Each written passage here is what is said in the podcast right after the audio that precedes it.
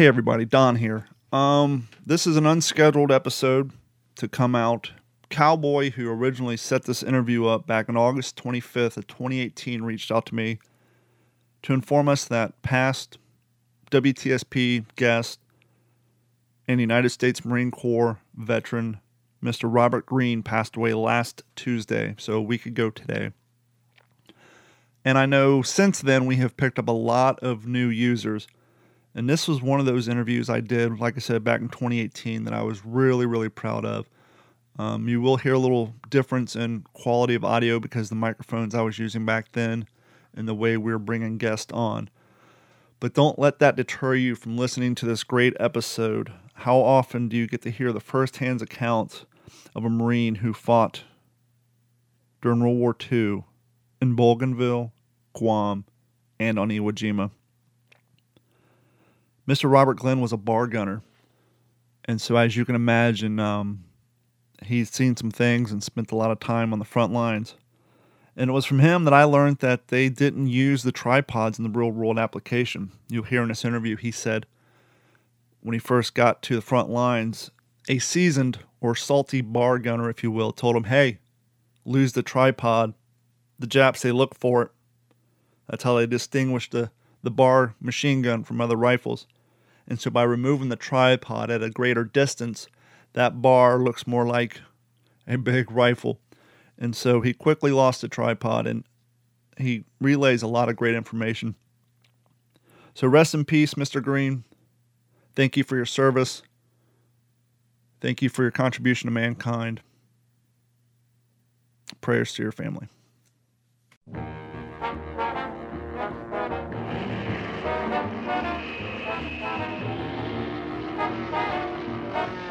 Hey everybody, and welcome to another episode of the What's the Scuttlebutt podcast. I am your host, Don Abernathy. First and foremost, I want to say Happy Father's Day to all of the fathers listening to this week's show. But this week, I am excited to announce that this episode features a segment we like to call With Those Who Were There. And joining us on today's show, Mr. Robert Glenn. Robert Glenn was part of Fox Company of the 2nd Battalion, 21st Marine Regiment of the 3rd Marine Division. And joining us on the phone right now, I'm super excited to talk to this gentleman, Mr. Bob Glenn. Bob, how you doing tonight? I'm doing pretty good. Of course, I have to use a walker in the house, but outside of that, I'm doing okay. So let's get started. Do you remember where you were when Pearl Harbor happened? Yes, I was in Miami. I lived on Edison Court, which was a housing project. Do you remember what you were doing that day? Well, I had been over to my grandparents, and I was walking back home when somebody came out and told me about Pearl Harbor. And how old were you around that time? I was 15. 15? I would assume that it was probably a 3 to 4 short years before you enlisted in the Marine Corps? No, I enlisted in 1942, just before my 16th birthday. Did your parents have to sign for you to enlist? Yes. And what boot camp did they send you off to? To Parris Island. So you were sent down to Parris Island. You were just 16 years old, and you went through your weapons training. After boot camp, do you remember the whole process of when you left the country? Well, when I got through with boot camp, they had shipped us from Parris Island up to what become Camp Lejeune to the firing range there because they were processing a lot of people at that time. Now, as you were saying, it was soon to become Camp Lejeune, and I'm sure during that period the camp itself was probably still underdeveloped and relatively new. Well, we were still getting our mail through the platoon, that we were assigned in Parris Island. Okay. They just, sent it up to North Carolina. After the firing range, that's when we were assigned to where everybody was going to go. And I was assigned to the Fleet Marine Force, which I didn't have any idea what it was, but I found out quickly. And what was your job in your platoon? Well, at first, I was just a rifleman. We were qualified first on the Springfield 03 because that's what we were issued to at Parris Island. You guys didn't get the M1 until after the end of Guadalcanal. Yes. In fact, they stopped the final day of firing on with the 03 and changed us over to the M1. So we had to spend, I think it was 3 or 4 more days to fire the M1. Now, I've heard stories where a lot of the guys, they weren't big fans of the M1. You guys preferred your 1903 because you had become so proficient with it. How did you feel when they took the 1903 away from you? Well, with the 03, I fired sharpshooter. But with the M1, I just fired marksman. So then it was a, you know, fast change, and it was something I wasn't used to, and nobody else was. We didn't make any big impression with the M1 when we fired because everybody was used to handling that 03. Well, and I assume the 1903 was probably more similar to the hunting rifles you had grown up with, too. Well, I'd grown up with a... I was given a 22 rifle when I was, you know, younger. Mm-hmm. So after you finished your qualifying, you got the new M1 Garand that you weren't super impressed with. It definitely, as you stated, affected your marksmanship, but obviously in the Marine Corps, your job is to adapt and overcome. What year did you get shipped off to go into the Pacific? Well, we were sent to the 21st Marines and the 23rd Marines were both forming there at Camp Lejeune. And I was assigned to the 21st Marines.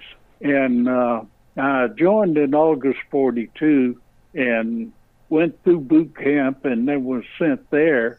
And really, we were in the forming process. So we didn't do a lot of anything but, you know, marching and stuff like that. We were in a place, they called it Tent City, and that's the way we got our mail. Tent City, North Carolina, you know, and we didn't use the name Camp Lejeune or anything like that. So that was the actual postage address. When someone was to send you a postcard, they would send it to Tent City. Yeah. They gave each one of us a 5-day liberty, and, you know, if you, I had come from Miami, so 5 days to, you know, you're not going to get to spend too much time at home. Well, and back then, as well as now, but back then you guys were responsible for getting yourselves to and from the camp to wherever your liberty was, and transportation was not as proficient as it is today. But after we come back from that liberty that we had, then we shipped out for California, and, well, it's the first time I ever saw snow. What was your impression of that? Well, you know, you hear about it, but I think I sat in that train window and watched it all the time. Now, at this point, before you had left Miami to go to boot camp, had you traveled much around the country, or did you primarily stay in the state of Florida? Oh, no, I've never traveled anywhere. It was probably pretty exciting for you to get a chance to meet some new young men and to see the country even before shipping off to the Pacific. Oh, yeah. We were all young men. And, well, we got to California out there. At first, we were at Camp Elliott. Then they moved us up to Camp Pendleton. Okay. And Camp Pendleton, they really went through strenuous training there because it was mountains and valleys and everything. They took us to a valley that nobody was prepared for. It was so cold that we just slept in everything we had on every night. We would go out in training and we'd be wearing overcoats and everything, but the more we were out there and the sun got to us, we were dragging those overcoats and everything behind us. Now, you guys weren't issued wool. Were you primarily wearing the cotton HPT dungarees and the jacket with your overcoat? Yeah. Now, you being from Florida, you probably had two surprises being in California. One, as you said, the cold and the seeing of the snow, but you grew up in a predominantly flat state. Did it take a while for you to get used to the hiking and on the inclines and up in the hills? Yeah, but we didn't have hardly any mountain people with us. Most of them were New York City, New York, New Jersey, Massachusetts, all up in the Northeast. So it was you from Florida and a bunch of Yankees, huh? Yeah. In our company, through the years and everything, there was only four of us in our company that were from Florida. Sure. And our captain that we had when we invaded Guam, he was killed on Iwo Jima. He was the first man that I knew of that really, you know, got hit when we went to Iwo Jima. Now, when you shipped out of California, did they send you to Australia or New Zealand first? New Zealand. We spent about 5 months there. That was probably, what, 43? Yeah. And so after your 5 months in New Zealand, where was your first deployment to? Somewhere along with the company, I became a BAR man. Ooh. They had one in every rifle squad. Sure. And I became the one. Well, the 21st Regiment, when we went to New Zealand, we had no... We've never been together as a 3rd Marine Division, but we left New Zealand, I think it was July, and we went to Guadalcanal. And that was when the first time our entire division was together. Now, you were in boot camp of August of 42, and that's when the 1st Marine Division landed on Guadalcanal. By the time you got through boot camp and you were, you know, stationed there at first before your major deployment, I'm sure most of the island at that point, or the atoll, was pretty much under control, and they had some decent bivouac set up? Yeah, we had, we went into a, what they had was a coconut grove. The Australians controlled it before. Mm-hmm. And we went into, and we set up every company in the coconut grove. If anybody asked us on the island, because we went to different places on the island, if they asked where we were from, we'd say we were from the Coconut Grove. Then they knew where we were. Absolutely. So you started out your career being very proficient with the 1903 Springfield. They took that away from you and they gave you the M1 Garand. And then they took that away from you and they sat you down with the Browning Automatic Rifle. How did you take to that? Well, I didn't get a Browning automatic. I got a Rockwell Machine Rifle. Interesting. It was the same thing, but it was a better-made weapon. In what way? It performed better, and like after we had been to Bougainville, they had every one of the BARs examined, and I was one of the few that got their weapon back without any kind of thing being done to it. And so all a lot of the Brownings had to have the barrel redone. From overheating? Yes. So after your short deployment on Guadalcanal, where were you shipped off to first for your first true campaign?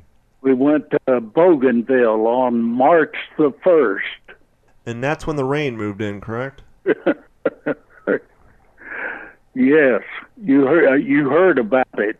I do a lot of research on World War II, but one of my strong points is the Pacific Theater. I spend most of my time reading up on what you and your brothers did and your contribution to the war. So the islands in that campaign are my strong point when it comes to this history, and so I'm very excited to have you on. So when you guys landed in Bougainville, kind of walk me through that if you would. Well, when we left Guadalcanal on the destroyer, and we went overnight to Bougainville. Now, our outfit was in the reserve unit. The 9th and the 3rd Marines had already landed ahead of us, and we were the reserve, and when we landed, they immediately put us up to push through the front that they had. When it comes to the gunman crew to the bar, do you have an assistant gunner, much like a 30 cal? Well, I had an assistant ammunition carrier. Okay. And so he was equipped with a... Did he have a carbine, or did he also have an M1 Garand? Well, he had the M1, but he had 12 magazines that he carried for me. You probably had the bar ammo belt. Did he have the M1 ammo belt plus a can, or did he have the bar belt as well?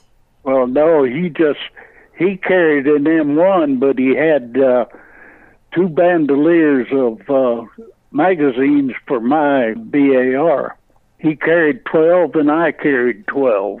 I really carried 13 because I had one that was already loaded. What a lot of my listeners who may not realize is that rifle, that bar, is extremely heavy. I have had the privilege to operate one, and I've had to carry one around for about 12 hours. So I can only imagine what it was like to have to live with one. I mean, that is a fine weapon, but it is very heavy, not to mention carrying all that ammo. Well, I didn't think it was that heavy, to tell you the truth. Some of the other guys would have their ammunition carrier carry it sometimes, but I never switched it off. And do you remember your first night in Bougainville? Yeah, I can tell you about it. When we landed, we immediately moved up to where the front line was. And then they had a meeting up there with with our captain and their captain and all of this. And then because he told us, you know how you go in a battle formation with flankers out and all that? Well, he said it wouldn't work in that jungle. Too thick? They just started off going up through there, following the Numanumu Trail, which was almost it's about as wide as a Jeep would go on anyway. My platoon was put in reserve. We were to escort the telephone people, anything else that they were going along. We escorted them up there. Well, when we got up there to where the company was, it was kind of disorganized. We had lost every officer except the officer of my platoon, which was behind. And when we got up there, he was the only officer that we had left in the company. And our battalion assistant, he was Major Fussell was his name. He got killed. And well, the Japs were shooting from the trees and on the ground, too. They were up in the trees facing the way we were traveling. So you didn't see them going. You got past them is where they immediately picked off everybody that had a .45 automatic. That's because they had realized that primarily only officers carried the .45s, am I correct? Well, some of the sergeants did too, the upper ones. But when we got up there, it was just a bunch of shooting going on, and you couldn't. I got behind a tree, and bullets hit right over my head.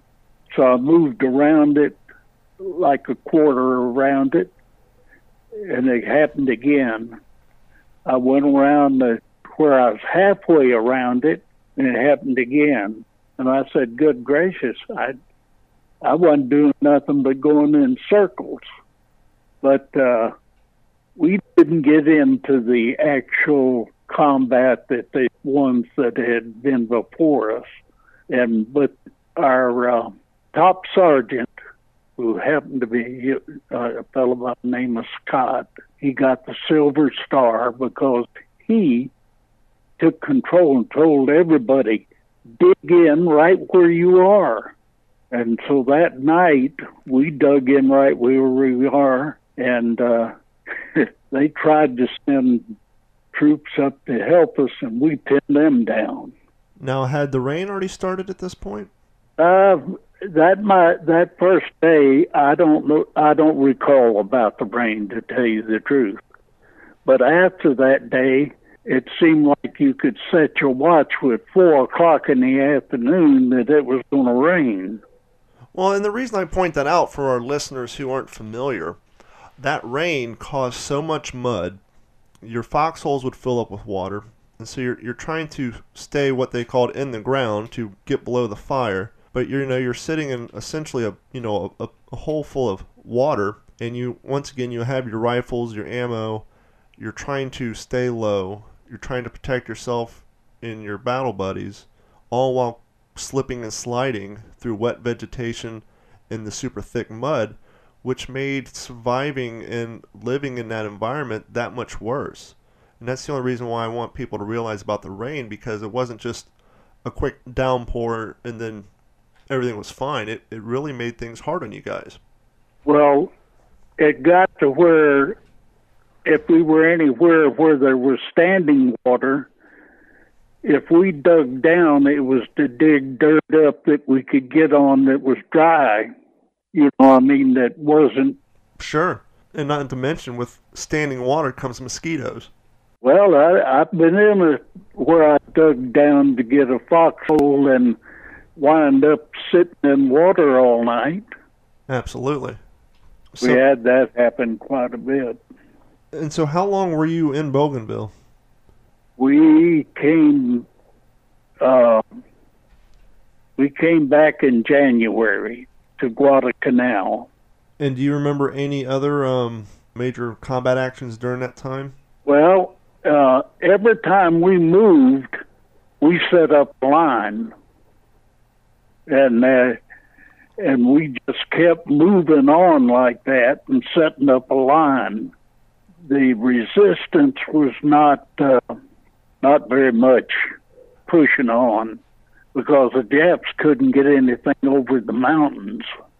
Now, when it came to laying out the lines, you had your riflemen, in one area. Machine guns and automatic guns like the BAR tend to draw more enemy fire. When it came to laying out the front lines, were you kind of put off away from the riflemen? Were you right in there with them? Were you behind them? How'd the layout go of when you guys dug in to create your front lines? Well, let me tell you something about that BAR. It came with a tripod on it. Mm-hmm. And when I got up there, we were passing on through the front when we were escorting those people up there, and some guy hollers at me and he says, "Get rid of that tripod." He said, "They look for that. They know you got an automatic weapon if they see that." So off went my tripod into the jungle, and I never had any problem where I think I was picked out. That was really good advice, because yes, the Browning automatic rifle is a machine gun, but from a distance, the silhouette of it, the outline of the rifle itself, once you take that tripod off, it doesn't have the appearance so much of a machine gun like the Browning M1919s or the 30 cals. And so that was actually really, really good advice on his part.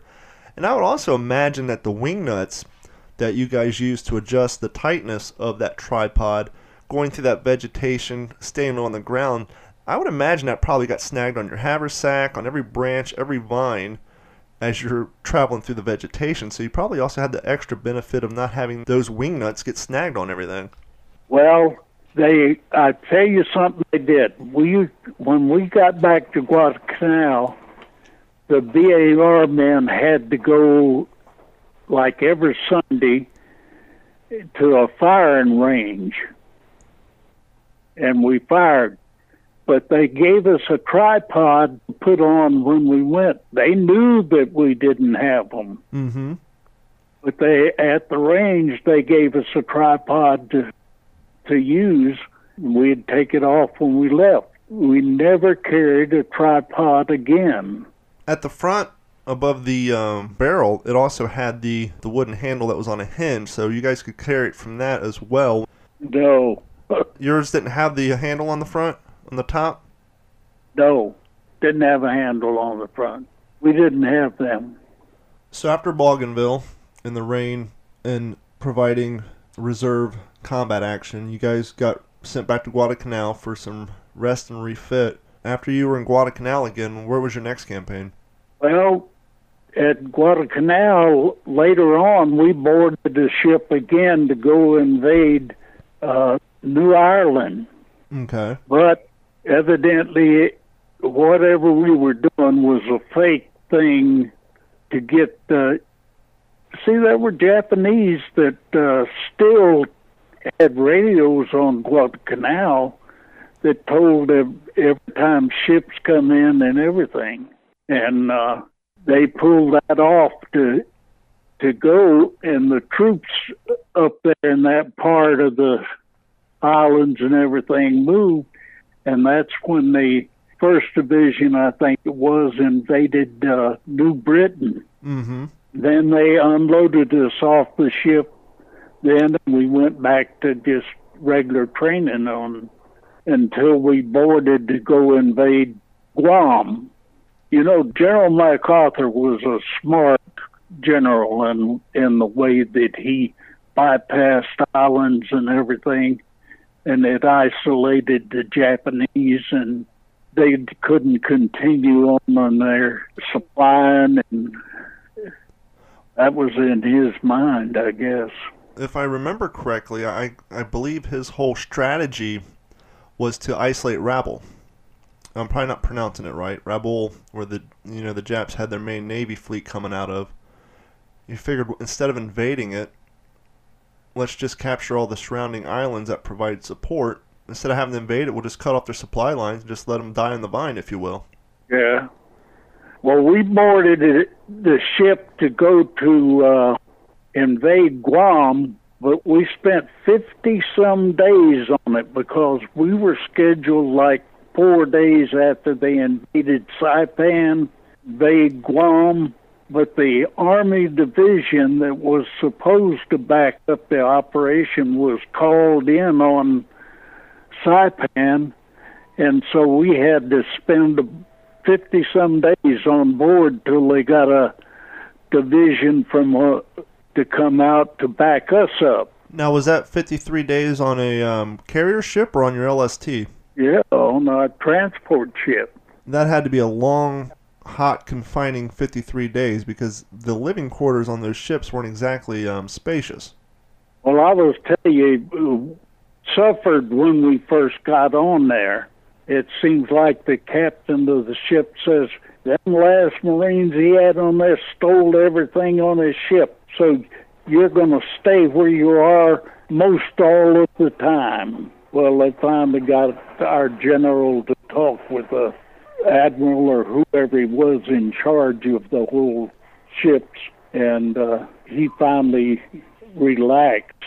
On that 53 days, we moved. We got up to near Kwajalein, and we spent quite a few days there, and they loaded fruit, cans of fruit and everything, and put them on the deck of that ship. And he says, I don't care about you eating them, but don't waste any. In other words, if you're going to open a gallon can of peaches, have enough guys around you that you're going to all eat them. Absolutely. I mean, obviously, when the 1st Marine Division, they landed on Guadalcanal, the George S. Elliott had sank. I think within 3 days, the Navy pulled out, and so those guys had spent a lot of time on Guadalcanal with no real supplies. They were surviving off of what little food rations they had, plus rice and anything they found on the island. And so this admiral was under the guise of, hey, food is at a premium here. Luckily, we have supplies now, but there's absolutely no reason to waste perfectly good food when there's guys still on the front line who could use it. Well, they would, we could go stay where the ship was in, that we were in, was in the middle of a atoll. Mm-hmm. And they would let us go swimming every day. They'd take us by the boats, and they'd bring some food out there for us, and we'd swim, and we got a lot of exercise that way. Other than swimming, did you guys just do a lot of make work, or did you guys just sit around and waste time? I mean, how'd you guys spend your idle time other than swimming when you're stuck on the ship? We played cards almost all the time. What was your preferred card game? Well, we played casino mostly, and pinochle when we went to Guam. We had to land in those alligator landing craft, which they'd take a squad and each one of them. And they, you know, when we got on the land, we had to jump over the side of it. So you guys still didn't have the rear ramp on your... No, we didn't have any of that. How far of a drop was that? Was that about 6 to 7 feet? Yeah, something like that. And so you guys probably had your upper haversack on for your light landing. You had your Browning and your helmet and your ammo belt. Well, everybody that went in carried something extra with them. Like they might give a coil of rope to one guy, or they gave you extra bandoliers of ammunition to carry in. And whatever they handed out, you took. Sure. When you got on the beach, you dropped everything like that. They had people that were supposed to pick it up, you know, and everything. Now, did you drop your haversack too, or did you leave that on? We dropped it. Lighten your load, easier to move? It's, you were free except for your rifle, your ammunition that you carried. And, of course, the most valuable thing of all, your canteen. Yes.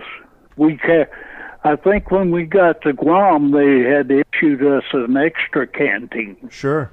I think we were carrying two on when we got to Guam, because, like, when our battalion was the only battalion that reached their objective on the first day of landing. We kind of paid dearly for it, because they kept at us for about 3 days. Do you remember what exactly your guys' first objective was? Was it a landmark? Was it a gun emplacement? Was it a bunker? Were you just told to gain so much ground? Do you remember what your first objective was? Well, we came in and... we actually had a couple of guys that got burnt with the links from the cartridge belts of the planes that come in strafing ahead of us. Sure. And they, the metal links and everything, they dropped out. They were hot as hell. We were faced, we called them cliffs, but we were able to climb them. So it wasn't straight up and down cliffs, but it was not easy climbing, and I guess that's why the Japs weren't defending that area very much, because they didn't think that that's what we do, is climb up them things. Was the terrain on Guam, was it a lot of coral? Was it just dirt? What was the terrain like? Well, you know, Guam had a rise up from... well, I don't know how to explain it, but like it, you had so far in, and then everything rose up to another level. Okay. And that's where we climbed those, we called them cliffs, because they were very hard to get up. But when we got to the top of them, we were on the top of the ridge, and we dug in up there, and it was just easy for our machine guns and everything to cut them down. Did you have the high ground over the Japs, or were you guys basically... Yeah, we had the high ground. And how long did you guys remain dug in on top of the cliffs? No, we were there for 3 days, and then they relieved us. We had pretty quite casualties up there. They had a hard time getting... the guys that were wounded down and the ones that were killed. Like my best friend was killed when we got up there the first day, but yet on his grave marker and everything said that he was killed a day later, but he wasn't. He was killed the day we landed. Now, was most of the fighting, was it heavy during the daytime, or was it a lot of nighttime fighting? Most of it came after dark. Yeah, it seemed to be their mode of battle. Yeah, but we were also, you know, sending up flares, and when they, you know, it just light up like good daylight and everything, and so we could see them coming. Now, at this point, was the fighting on Guam heavier than what you experienced in Bougainville? Oh, yes. Yes. It involved a great deal more people. Like our whole battalion was up on this thing. But when we went on Bougainville, it was just our company that went up the way we went, that got in that fight up there with them. Probably on your second day, you're up on this cliff. You've been dealing with heavy night fighting, a lot of charges, relying heavily on the flares to help provide visibility at nighttime. Did they just keep coming, or was it in short waves? What was their modality of It was like in waves, but the E Company, which was to my right, they broke through them. And we, even with the flares, I could, you know, see the fighting that was going on up on that ridge, but they never broke through where we were. Well, when you're staring down watching E Company engage in battle and the Japs had broken through, it was probably very frustrating for you because it's very limited on how much effort you can provide once the Japs are in the line because you would risk friendly fire. Well, that's the thing that bothered a lot of people, especially in my outfit. Because in my squad, we lost one man on Bougainville, and that is because he got out of his foxhole at night. That was a no-no. Yeah, that was rule number one, because... And he got out of his foxhole and was crawling to another guy, and that guy shot him and killed him. So, you know, but we were all together. That was the only man we lost on Bougainville. And, you know, so, and that fellow was still with us. Well, he was a good friend of mine, too, and he got killed later on. He was my ammunition carrier. Do you remember the gentleman's name so we can all remember him? Floyd Martin. Lloyd Martin. Yes. The fellow that got killed, his name was Newman, Alfred Newman. Alfred Newman. Floyd Martin was the one that killed him, and after Bougainville, he became my ammunition carrier. And then you lost him on Guam. Well, that was one thing that I never could understand. On the 23rd, they took us off of that ridge, and we went back down to the level ground, and we spent the night there, and we got up. They said we were going to attack through this ravine that they had, and so we started off in the attack, and Floyd Martin was my ammunition carrier, and he was right, he always stayed right next to me, because we tried to use the magazines that he had. You know, first he had to hand them to me, and well, the Japs come running up with a machine gun, and I fired on it, and then all hell broke loose around us, and I didn't know it. But then somebody says we're going to withdraw for a plane strike, and so when they said withdraw, I got up to move back, and Floyd's still laying there. So I said, and a fellow come running up, and he knocked me down running. But I got up, and he says, "Come on, we got to get back before they strike." And I said, "Well, I got to get Martin." He said, "He's dead." He said he got shot in the head. Well, I went back, and I sat down and unloaded my BAR, and I started to cry. And they said, "Get him out of here."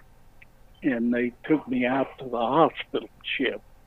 Well, all they did at first when I got there was interview with a doctor, and then they got me in a ward where they had on that ship, and they said help the corpsmen in there, you know, with things like getting a urinal to the guys that needed a urinal.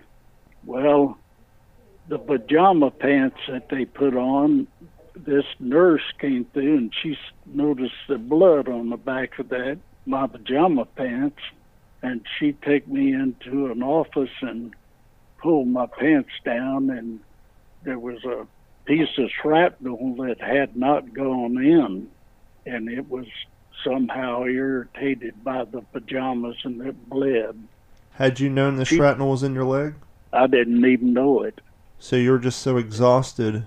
Yeah. She went and took the shrapnel out, put a Band-Aid over the place, and took me into a doctor and says, this fellow's not wounded bad enough to be here. And he says, okay. I said, send me back to my outfit. So they turned around and sent me back to the outfit. I was gone from my company 4 days.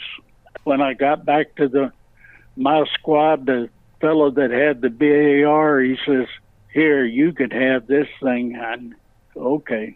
So it was just, you know, going back to what we were doing, and we were really pushing on the Japs because of... they didn't want to happen on Guam what happened on Saipan. So on Saipan, they pushed the Japs up, and then they got organized together, and they pulled their last banzai charge, and they broke through the Marines. And they didn't want something like that to happen on Guam, so they had us pushing hard. Well, then we came to one place, and they said, we're not going any further. And we strung double apron barbed wire fences around our battalion. And what we did then was send patrols out every day. They all went by compass readings, and every outfit was sending them out, but they going by compass readings, and we'd go out so far, turn and go a little ways, and then come back. And we went out like that quite often. Well, it was a little bit later in the thing that we got the replacements while we were there. And we got a new officer and a bunch of these guys, and they said, they sent me as a BAR man and a fellow by the name of Bill Curry. He was a BAR man, and we had a Sergeant Sadowski and another sergeant, and I still to this day can't remember what his name was. But anyway, we went out on patrol with these replacements we had in the lieutenant, and the instructions were, don't fire until you let somebody else know what you're going to do. Well, I was in the tail of it. There was only one man behind me in the patrol. You kind of went on this patrol because it was jungle to go single file, and all of a sudden this fellow behind me turns around and he fired all 8 rounds in that M1, and the clip flew out. Mm-hmm. I asked him, I said, what the hell are you doing? We're not, you know. He says, a Jap stood up over there and looked at me. And I said, how do you know it was a Jap? You know, you haven't ever seen one before. Sure. But anyway, the lieutenant come back there and the sergeant, and they told me, you know, to go out there and look, see what he was shooting at, and Bill Curry. Well, Bill Curry was up from me about, I'd say 20 feet or more of him. And we stepped out there, and I hadn't gone very far, and there was a big tree in the jungle, and as I stepped around it, there was an officer kneeling with a 9mm automatic, and I saw the flame come off of the muzzle of that thing, but he didn't hit me. I don't know how in the world he ever missed me being that close to me or anything, but I didn't miss him. In fact, I got the automatic that he fired at me with and was keeping it as a souvenir. But then, because I'd killed that Jap, the lieutenant says, I want you to lead this thing. You're going to be the point man out there. And I said, I've never done anything like that. You've been in combat, and we got to ask somebody that knows what they're doing out there. So they put me out in front, and we went a little ways, and I say the Lord was with me because I heard things nobody else heard. And I turned around and told him, held my finger over my mouth, in a silent position. And I moved on, and I went around a huge tree that had been uprooted in one of them monsoons they had. And as I stepped around it, a Jap jumped right up in front of me. In fact, he was so close to me, I couldn't raise my rifle. I just squeezed the trigger where I was at. Well, a sergeant had come up behind me and another one was running off, and he shot him.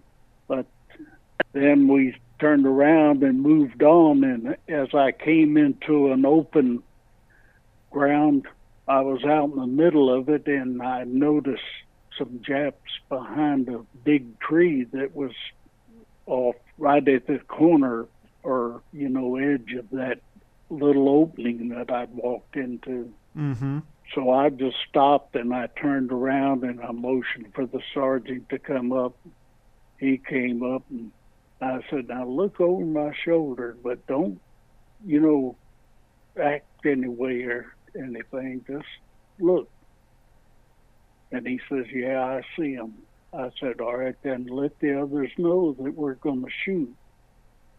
So he went back and let them know, and then he came back to me. And I said, you take the ones on the left of the tree, and I'll shoot at the ones on the right. Well, it was two on the left and two on the right. I didn't see but one, and I shot him. Well, the second one started running off, and I shot him, but he was carrying a suitcase. And when I got to him, I opened up the suitcase, and the suitcase was full of Japanese money, good Japanese money, not occupational money. So it wasn't the Japanese peso, it was actually Japanese money from their homeland. Yes. So when I shot another Jap a little bit further on, but... What happened to the suitcase? Did someone take it back to... Well, I gave it to one of the guys and told them to carry it, which they did. And when I got back, they came and they, they wanted to know everything that happened when we get back. Sure. And when we had that suitcase, and they opened it up, and it was all they had. Some guy from headquarters come in, and he says, that's the real stuff. And he told me I could have one bill of every denomination that they had in there. And I took one of every one that was put in there, and I sent it home. But they said they could use that in other places. I don't know what the event that they could do with it, but... Why do you think they had it? I mean, was it the payroll? I mean, it's not like the Japanese soldiers could do much with it on Guam other than send it home. But I don't imagine they had their mail system up and running. Do you have any speculation on why they had the suitcase full of money on Guam? No, I don't know anything about it. That, you know, they don't tell me any more about it. Sure. Later on, I shot a Jap that he had a sash around it, and there was a great big bulge in it. And I cut the sash up to see what that thing he had in the, and it was a tin can. Well, in that tin can, he had a silver dollar, half dollar, and quarter of American money. Nothing, that was all the money he had in that can. Had a bunch of other crap in there, and I took it and turned it over to somebody, and they never told me anything about it, so I don't guess it ever meant anything. It had some girls' rings in it, but they never did tell me anything. But I had never seen a half dollar like the one that Jap had. Now, the silver dollar and the quarter were just common coins back then. Sure. But the half dollar, I had never seen one like it before, so I kept it. I still got it. That's incredible. But it was a 1862 seeded, Liberty seeded half dollar, and I had never seen one before, but I kept it. That's got to be very sentimental for you. What? I said that has to be very sentimental for you. Well, and did you? We never did. The Japs never did get organized on our island, so eventually they had set up headquarters, and we returned back to a part of the island where we were all, our entire division was there. And that's where we were, and we prepared. They told us that we were going to go, you know, we were going somewhere. And we boarded the ship that wound up taking us to Iwo Jima. But we were really scheduled to go to a small island off of Okinawa so they would move the troops down close to it, and the invasion of Okinawa would take place. Well, the operation on Iwo Jima didn't go too good. Sure. 1,000 and some guys got killed that first landing. Well, the next morning, we woke up the next morning, and they said, we're going over the side, land on Iwo Jima. Well, we got in the Higgins boats, or, you know, the landing boats, and we went out there 6 o'clock in the morning. We stayed in them boats until almost 4 o'clock in the afternoon. We couldn't get in to land. So we went back to the ship, and then we went over the side the next morning, and we got to land about, they had beached 2 ships, and one landing craft could get in between them that had protection from the fire of the Japanese.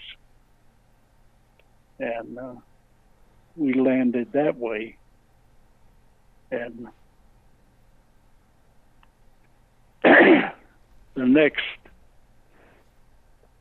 that night they said, come on, we're moving to another place, and we went up on the first airfield and started going towards the end of it. But evidently the Japs knew something about the movement because they started firing cannons and mortars on it. We've run for our lives. And we got to the end of the island, and they say, we're going to move through the outfits in front of us and move out in the attack.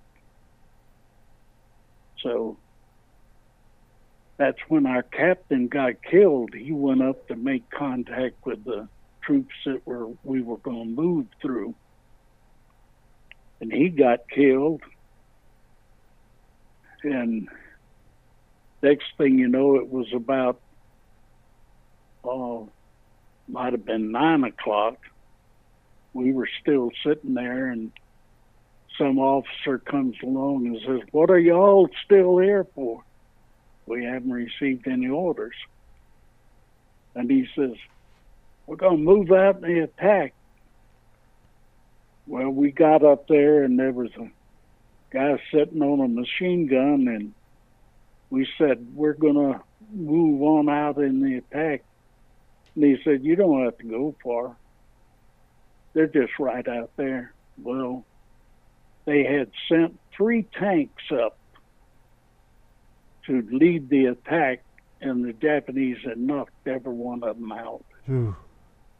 And we got up and we moved to 1 tank, and as we started moving around it, bullets started hitting that tank. And me and 2 other guys dove underneath that tank. We never saw what was shooting at us or anything else. But we were under that tank, and we stayed there, and about, I don't know, sometime in the afternoon, a guy comes up and says, "You guys better get out from under here. We're going to tow this tank back." So we got up. We moved up to where some rocks were, and we sat there because we didn't, and you couldn't see anybody else around. So we didn't know what the hell was going on. Well, it got dark, and they turned around, and along comes the guy and says, "Any of you guys there?" Says, "Come on, we need to over to help E Company. E Company got shot up pretty bad." Well, one reason they got shot up kind of bad was another outfit on the island went and fired on them because they thought they were Japanese. Well, we got them back to, we carried wounded back to the aid station and everything. Now, were they mistaken for Japanese because they went out further than they were supposed to when advancing, or was it just mass confusion? What they had done was, you know, these abutments where they back planes into. Uh-huh. Well, they had gone over them, and they run into heavy Jap fire, and they started coming back over those things, and that's when everybody started. I mean, it was somebody in the 5th Division that was far to our left started shooting on them, and they fired cannons on them, and which hurt E Company pretty bad, and we went over and were helping getting them back. I'm going to tell you, that night, there wasn't any front line, and me and the 2 guys that were under that tank, we were wandered around. We found a Japanese gun emplacement, anti-aircraft fire emplacement. Mm-hmm. Now, this is in February, and it was cold, and they had a front move through there that rained and made everything more uncomfortable.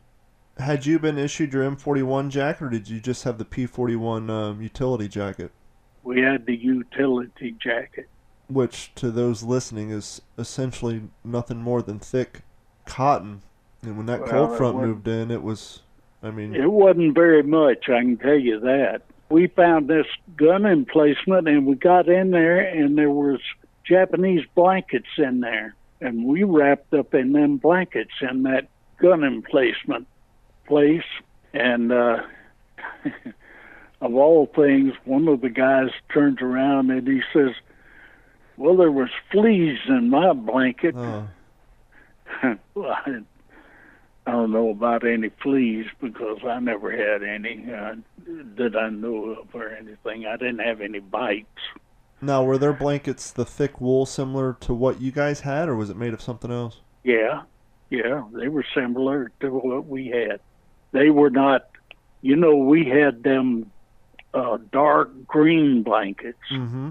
and these were white with a blue stripe on them. Similar to your guys' towels. Yeah. But the next morning, then we finally got organized up with our platoon and everything, and they decided that we were going to attack the... No, that day we didn't do anything. And I was sitting... You didn't dig foxholes. You got in shell holes. And I was sitting in a shell hole, and all of a sudden I look, and here's the biggest thing that I ever thought I'd see being shot at me. But it was an 8-inch shell from a cruiser, and it fell short of me, blew me out of that hole. And when I came back, I was going to start to eat a can of meat and beans. And, well, I don't ever know what happened to it because I never... And they fired 4 rounds, and all of them were short.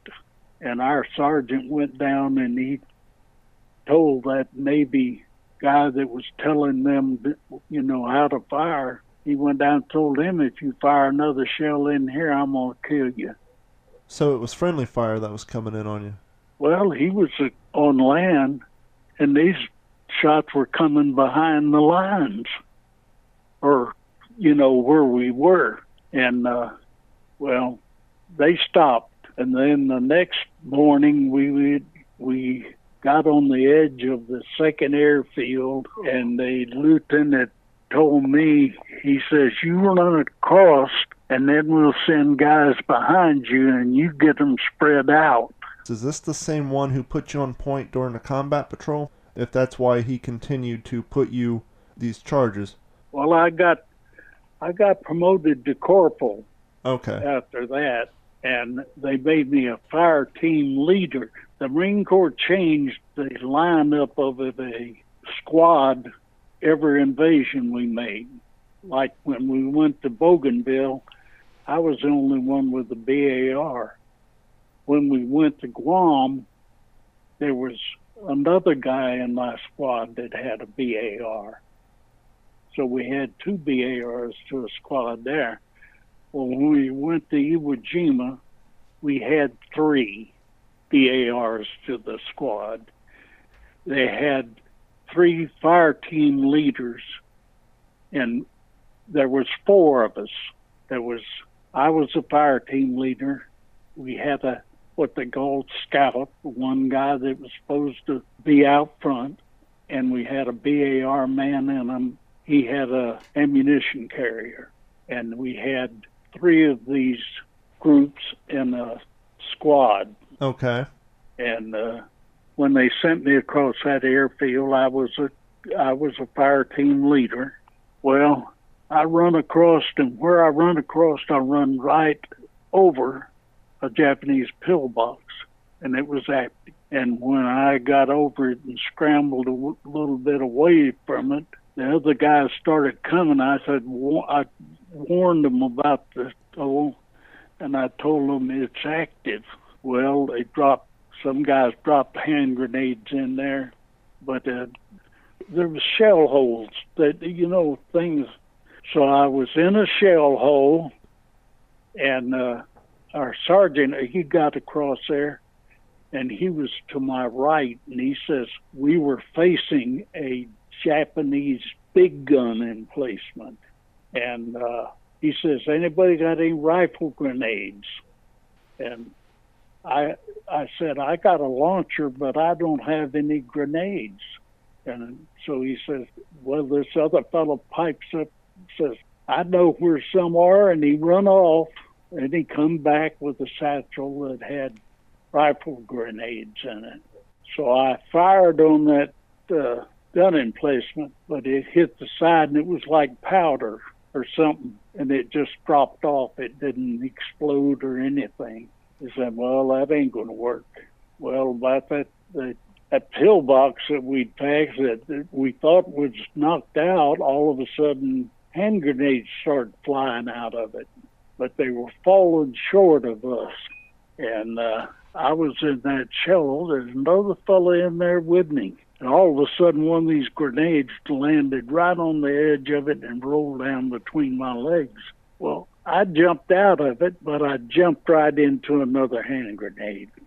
And, well, I got wounded. And I knew that I couldn't get a corpsman because the one that was with our platoon, I saw him get shot, so I know that he wasn't available. So I just went off and started walking off, and I walked down to where I found the line of the 5th Division, and there, Corman went and he worked on me there. Where did you get hit? He told me while I was laying on the stretcher, he says, look up there at that Mount Suribachi. That was when the flag was flying. I told him, I said, man, I said, that's the first sign I've seen that we might really be winning. They took care of me and sent me out, and they took me to a hospital ship. Where did you get hit? Well, I got hit in the left arm, chest, and, well, in my left arm, a piece hit that, what some people refer to as that nerve that they call the funny bone. Uh-huh. Well, it hit that, and I thought my arm got blown off, really, and because I couldn't feel nothing, and I was holding on to my wrist as I walked back, and I fell down one time, and them guys in that line of the 5th Division, they say, come on, Bougainville, you can make it. Come on, you can make it. Didn't nobody run out there to help me, but when I dropped this, started falling, I dropped my left arm and blood just poured out of my sleeve of my jacket. And, well, then I got to the corpsman and he worked on me. They sent me to the hospital ship, and being wounded, they cut your clothes off of you. They cut on your shoes. They just cut the laces completely off and pull your shoes off of you, cut your pants legs up, and, well, of course you have a belt on, but they pull the belt off, and the same way with the jacket and everything, they cut that off, and they give you a gown and stuff. And on a hospital ship, they put you in, like it's almost like a basket, shaped like a human body. Okay. You're not put on a cot or anything like that, but they had them in there. We were either 2 high or 3. I can't remember, but I know the next day they took me in, and they, of course, they knocked me out, but they did their operating. And the doctor came back to me after they had put me in the bed. He come back to me and he said, we took that piece of shrapnel out of that nerve, and he said, you might have to have it operated on again to get the feeling back in. Well, then I had a stroke of bad luck. Next morning I couldn't move, and there was a doctor in the basket next to me, and he went and turned and called the corpsman over there, and he said, you better get something. He said, this guy looks like he's got scarlet fever. Well, I didn't know anything about anything, but anyway, they had doctors come to me. Then finally, they had this doctor that was in charge of the ship come and the captain of the ship. And when the captain of the ship came back there, I heard him say, if this man's got scarlet fever, I won't be able to unload anybody off of this ship. Well, they come to find out that I was given 2 different sulfa drugs after they operated on me. Mm-hmm. And I got a acute reaction from it. Which gave you temporary paralysis? Well, almost. It's one guy says, doctor says to me that, you know, you've got the symptoms of leukemia, and leukemia affects your kidneys. And I hadn't, I hadn't urinated or anything, but anyone, they went down to Guam, and I was unloaded and sent to an Army hospital. And the Army hospital, when they came in there, they says, this doctor says, give him plenty of fluids, you know. Well, the next thing you know, I was swelling up. And he says, we got to get him out of that bed and walking. So they had a big nurse there. She was bigger than I was. But she took me and started walking me out. And the next thing you know, I said, I got to go. She took me in there to urinal, and good gracious, my knees like to gave out from under me for relief. I can imagine. But I mean, after that, I didn't have any more troubles, except with my left arm, and I couldn't handle things in it. It's like I didn't know whether I was holding on to it or not. If it was something small, I'd drop it. But anyway, I got up and walking and everything, and then they started saying, well, since you walk, we're sending you down there to this Marine place. So I didn't know what it was. But anyway, they sent me, and there was a few others and everything. They sent us to this, what they call Marine camp, but they had just bulldozed fields flat, and they had turned around and they come out there, and they dumped a tent on the ground. They had so many of us over there and said, you got to put a tent up here. Put it up in line with the other ones, and this is where you're going to live. Nobody of the well people that like dumped the thing wanted to help put up the tent. And they said, no, you got to put it up.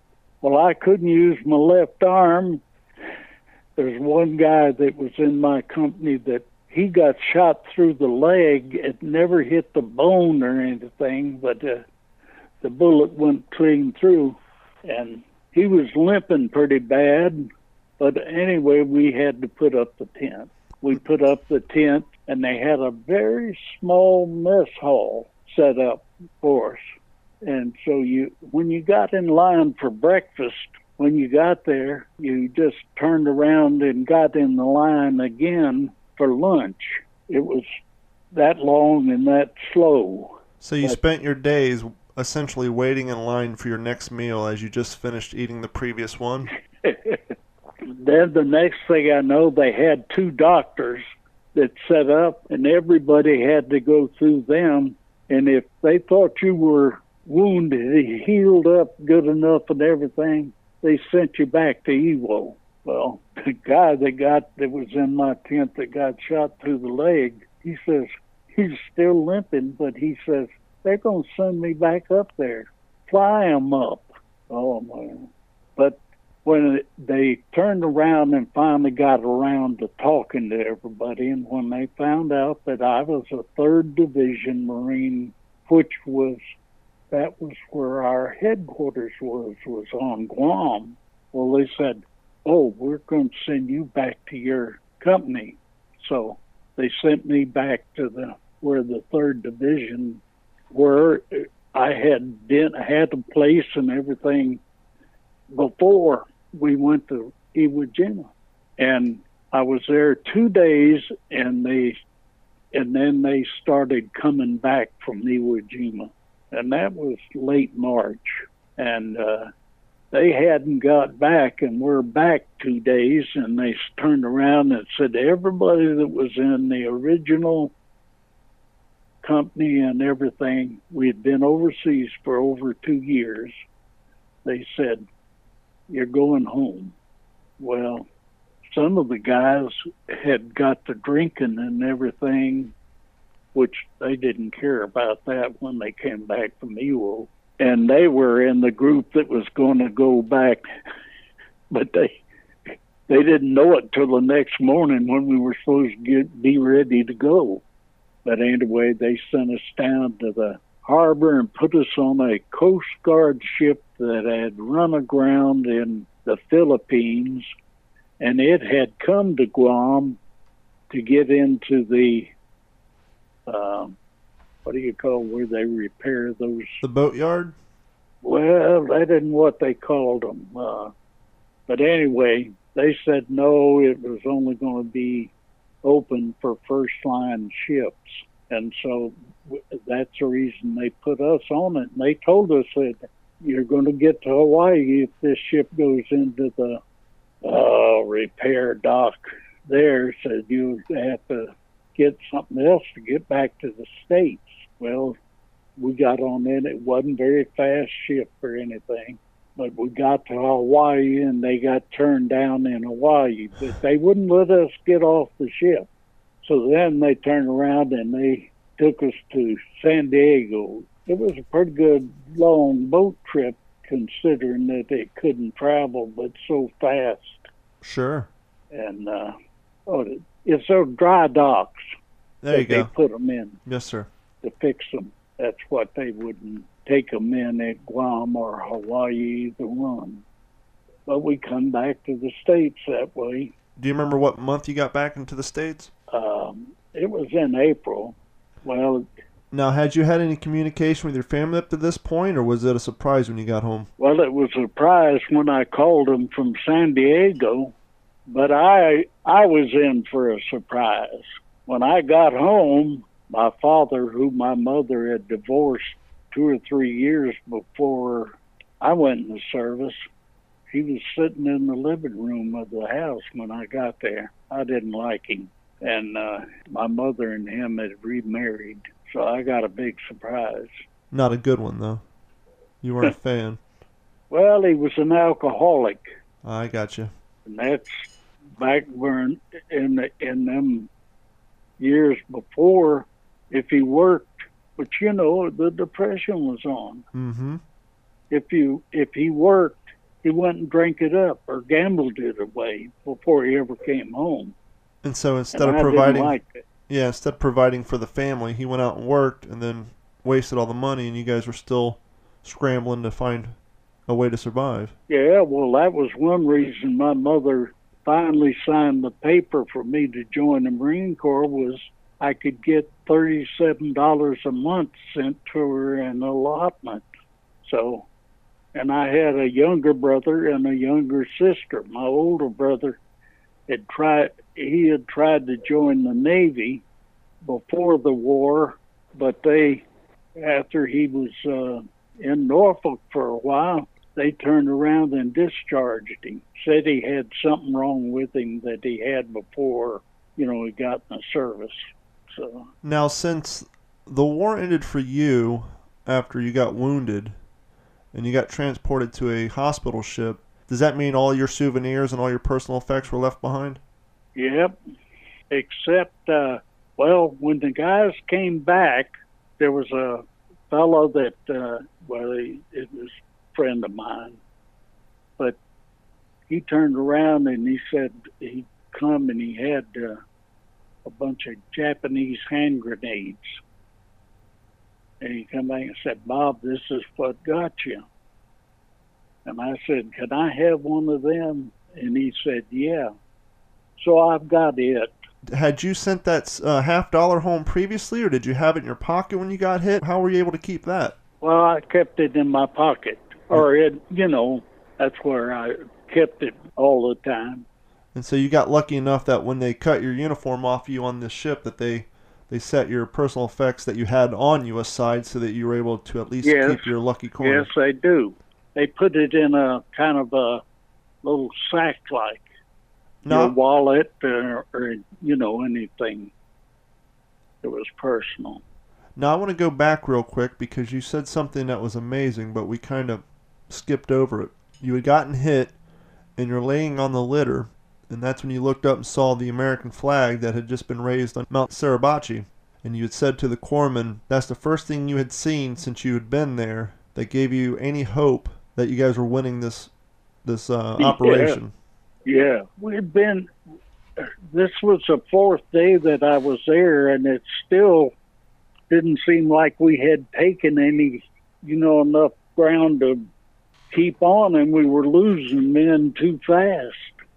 And so you kind of felt like, well, for lack of a better term, had been spinning your wheels, that you weren't able to get any traction to take any real advancements on the island. Yeah, well, it's like those tanks that were supposed to move out ahead of us in that attack, and they all got knocked out right practically in front of us. And, you know, hey, you ain't too happy when you're in a position to where you see those things get knocked out, and you're going to have to go around them and try to find the enemy.